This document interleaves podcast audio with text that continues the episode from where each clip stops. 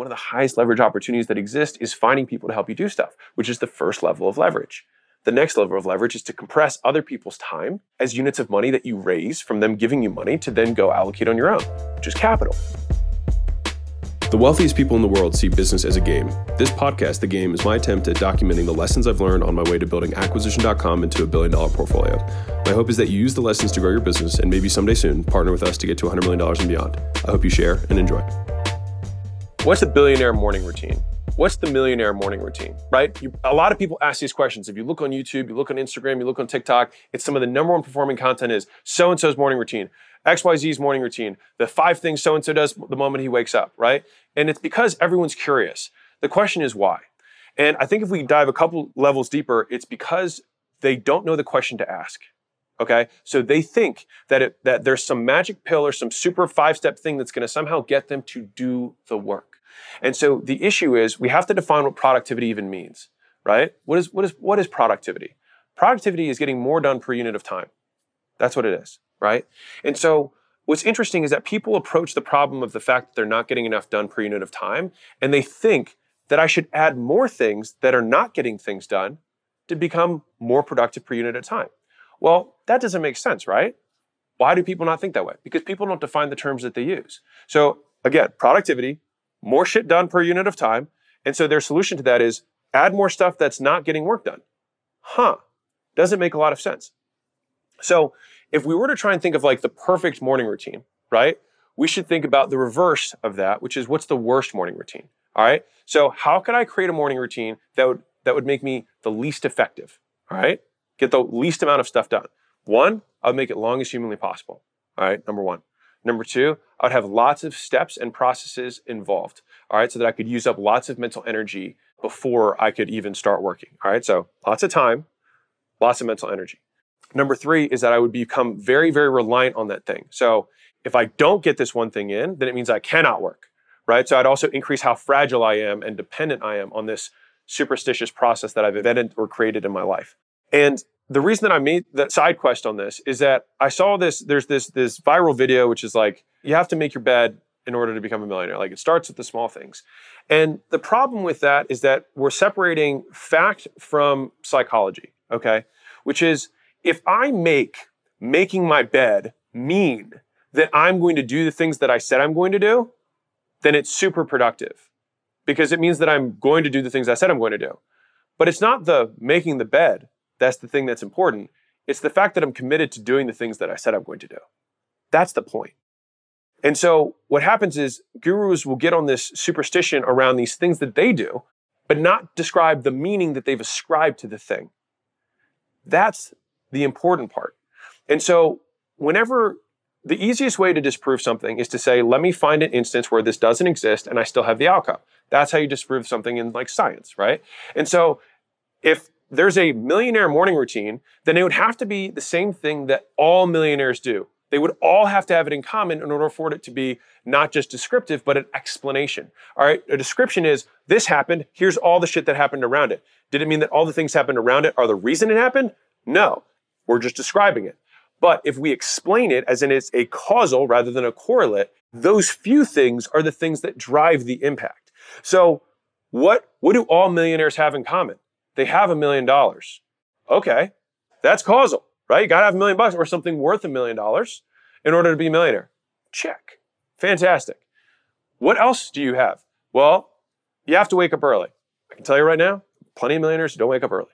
All right. Plenty of billionaires don't wake up early. What else do you have to have? Well, you have to have seven streams of income. Well, all I have to do is find one person who doesn't have seven streams of income to show you that that's not true. Okay, that's gone. What else we got? You have to dollar cost average into the S&P 500 for your entire life, and that's how you become a millionaire. Are there millionaires who don't have that? Absolutely. That one's gone. You have to invest in real estate. All wealth, 90% of millionaires are invested in real estate. Maybe, but did they become millionaires because they invested in real estate? Or did they become millionaires and then then choose to invest in real estate just as a hard asset to diversify their portfolio. Hmm. Sequence. All right. So do you have to do real estate in order to become a millionaire? No. And in fact, many millionaires don't do that. They just invest in it later. You have to be in software. You have to be in Web3 if you want to be rich. Well, all I have to do is find a lawn care guy who's making $10 million a year. By the way, buddy, doing 70 million a year with janitorial services for big buildings. Boring as shit, right? So both of those disprove that. And I can keep going with this, and hopefully you understand the spirit of the video, which is that I want to communicate a thinking process around outcomes. Because most people spend most of their time doing shit that doesn't matter. And so when we're about to do something, people are more effective. People who move faster in life don't actually move faster. They get more done per unit of time. The definition of leverage is you get more output per unit of input. So if I get, if I do a little bit and I get a lot, I have a lot of leverage. If I do a little bit and I, or do a lot and I get a little bit out, then I have low leverage. And so when you are becoming more productive, all it is is the act of doing less to get more. That's it. So when you hear leverage, hear the fancy words, that's what it means. And so if you look at that as the lens through which all opportunities and all tasks that you do are measured through what is the degree of leverage that I have in this task? How much do I put in versus how much I get out? And if you're like, well, how do I measure the what I put in? The easiest base unit is time.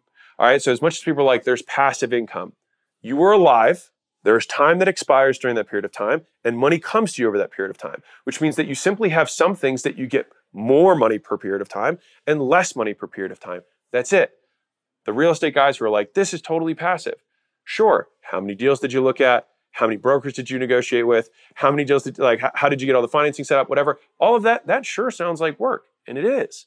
So they had a more compressed period of time of working but they still had active work over a period of time and then return from that.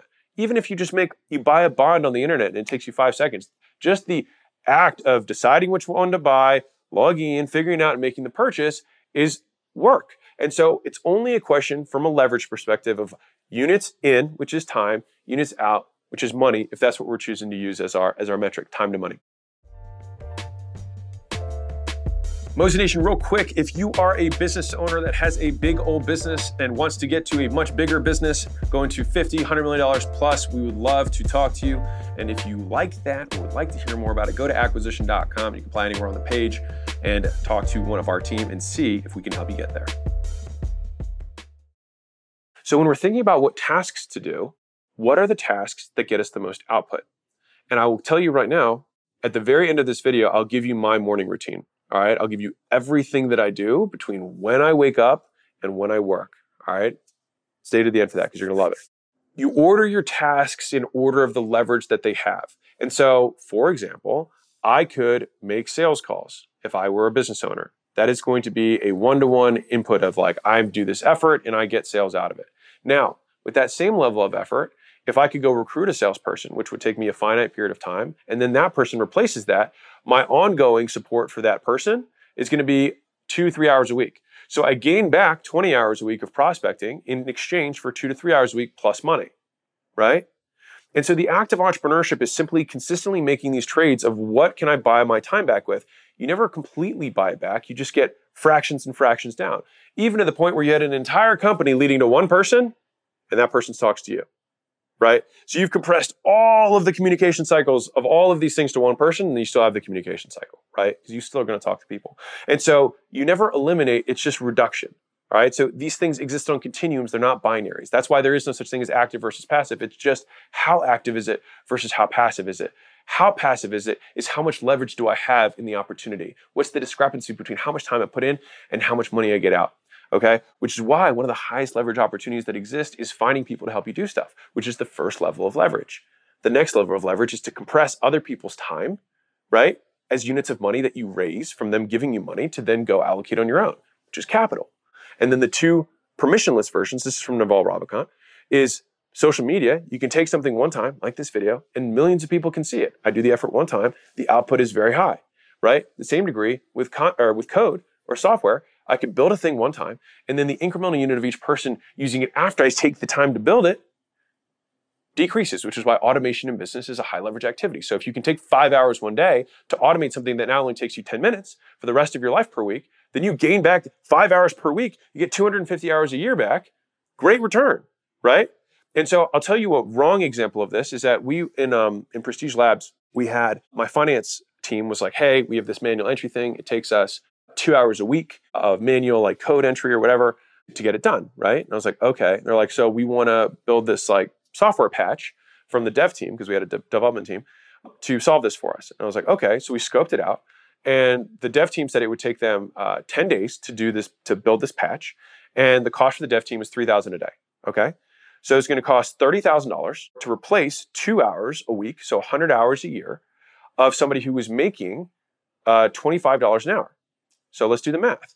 So it's going to cost $2,500 of man hours for me to get this manual work done versus spending $30,000 to get the software patch. All right, not including any upkeep that that's going to probably have on a consistent basis, anyways.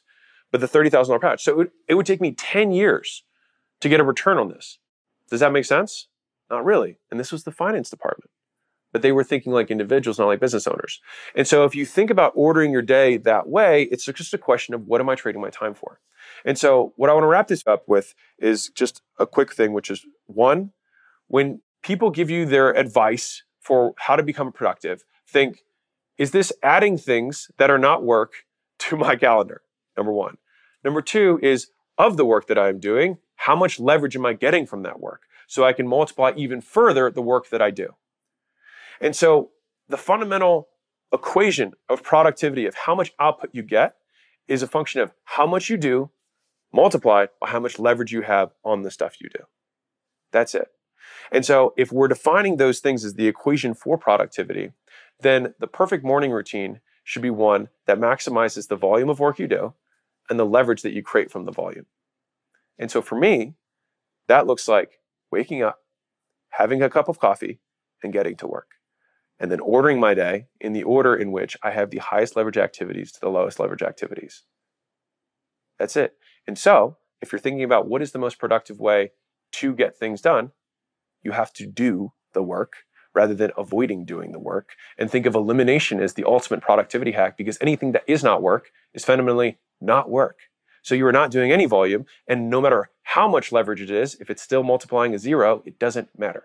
And so you get the leverage by ordering and prioritizing things the right way of when you are working, and then you maximize the amount of work that you do.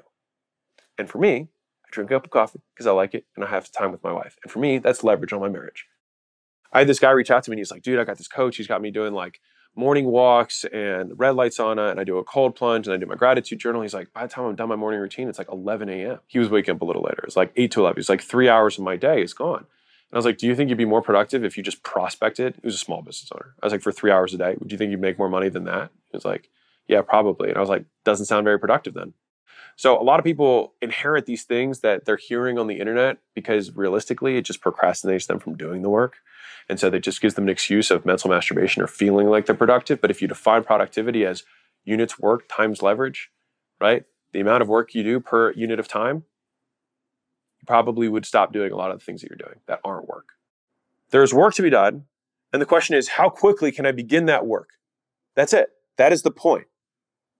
That is like, and eventually it should get like the perfect routine would be you wake up and you immediately work because you've trained yourself to be able to do it. And so the challenge that I want to issue to everyone is if you are one of these people who has a 90 minute morning routine before you start working, try waking up and walking straight over to begin work. Don't even check your phone. Walk over and get straight over to beginning your work and watch how much shit you get done. So the job of a CEO or the job of the entrepreneur is to do two things. First is to properly identify the constraint of the business, which is why is this business bottlenecked? And every business has a single constraint, okay? Like there's always, because it, business is a pipeline. So if I'm blowing traffic or water through a pipe, there's going to be the narrowest part of the pipe. The narrowest part of the pipe will be the bottleneck. The moment I open up that bottleneck, it will then find another bottleneck, which will be the next restriction point or the next constraint. The job of the CEO is to identify properly what the constraint is. Step one. Step two, solve the constraint. That is the job of the CEO. So you have to have the discernment to see the whole system and then properly identify, which is what takes time. Now, the problem is that most people don't know what the fuck they're doing. And so they reinforce parts of the pipe that are not the bottleneck. So it's like if you've got this narrow part of the pipe here, they're just adding more flow on this side, and that's not the constraint.